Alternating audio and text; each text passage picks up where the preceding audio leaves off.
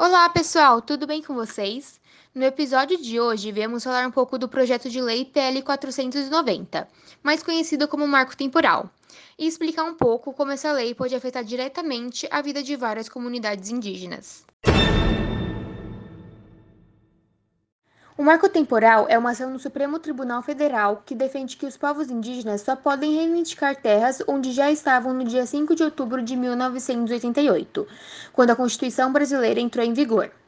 Os defensores deste projeto de lei são as bancadas ruralistas, e esse grupo usa como argumento a utilização do verbo ocupam na tese para determinar os direitos à terra.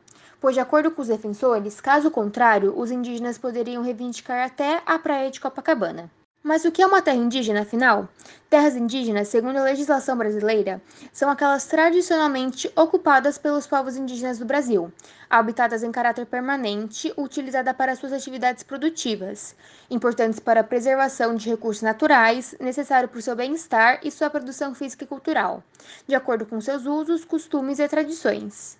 Portanto, o argumento da bancada ruralista se tornaria inválido, visto que as terras possuem significados culturais e ancestrais e não são aleatoriamente escolhidas. Falando um pouco sobre quando esse movimento em prol do marco temporal surgiu, ele ganhou força em 2017, com um parecer emitido pela Advocacia Geral da União. Esse órgão, a AGU, entendeu que o julgamento de um caso específico de uma terra indígena valia para todos os outros. No caso, o exemplo foi o julgamento da terra indígena Raposa Serra do Sol, em Roraima. Marcada por conflitos entre indígenas e arrozeiros, o caso foi parar no Supremo Tribunal Federal. E em 2009, a maneira encontrada pelos ministros do STF para resolver a questão foi ordenar que a terra pertencia aos indígenas, por lá estarem quando foi promulgada a Constituição Federal. A medida tomada pela AGU contraria o entendimento do próprio STF.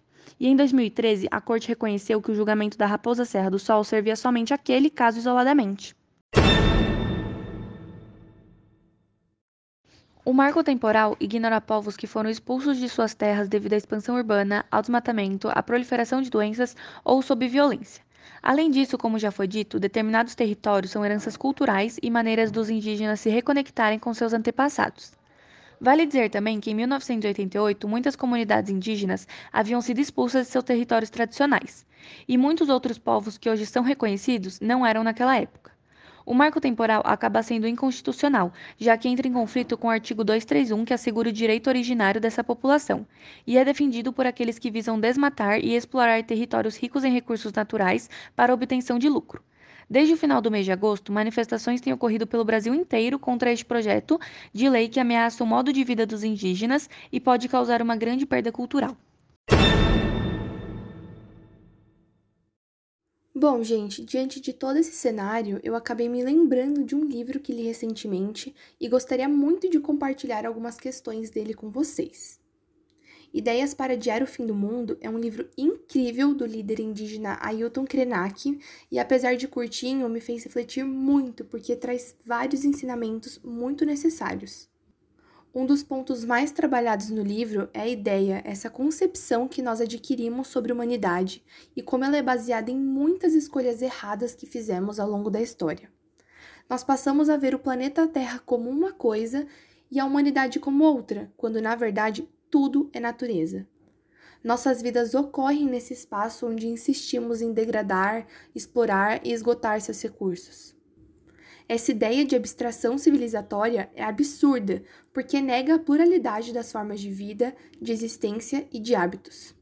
E como Ailton bem menciona em seu livro, os únicos núcleos que ainda consideram que precisam ficar agarrados nessa terra são aqueles que ficaram meio esquecidos pelas bordas do planeta, nas margens dos rios, nas beiras dos oceanos. São caiçaras, indígenas, quilombolas, aborígenes, a chamada por ele de subhumanidade. Eu quis muito compartilhar esse ponto da obra justamente para provocar uma reflexão. Os indígenas, com os outros grupos que compõem a subhumanidade, são os únicos que enxergam a pluralidade dos modos de vida e de existência, os que há mais de 500 anos são dizimados, perseguidos, mas que continuam lutando, nunca se rendendo à visão homogênea que temos de viver.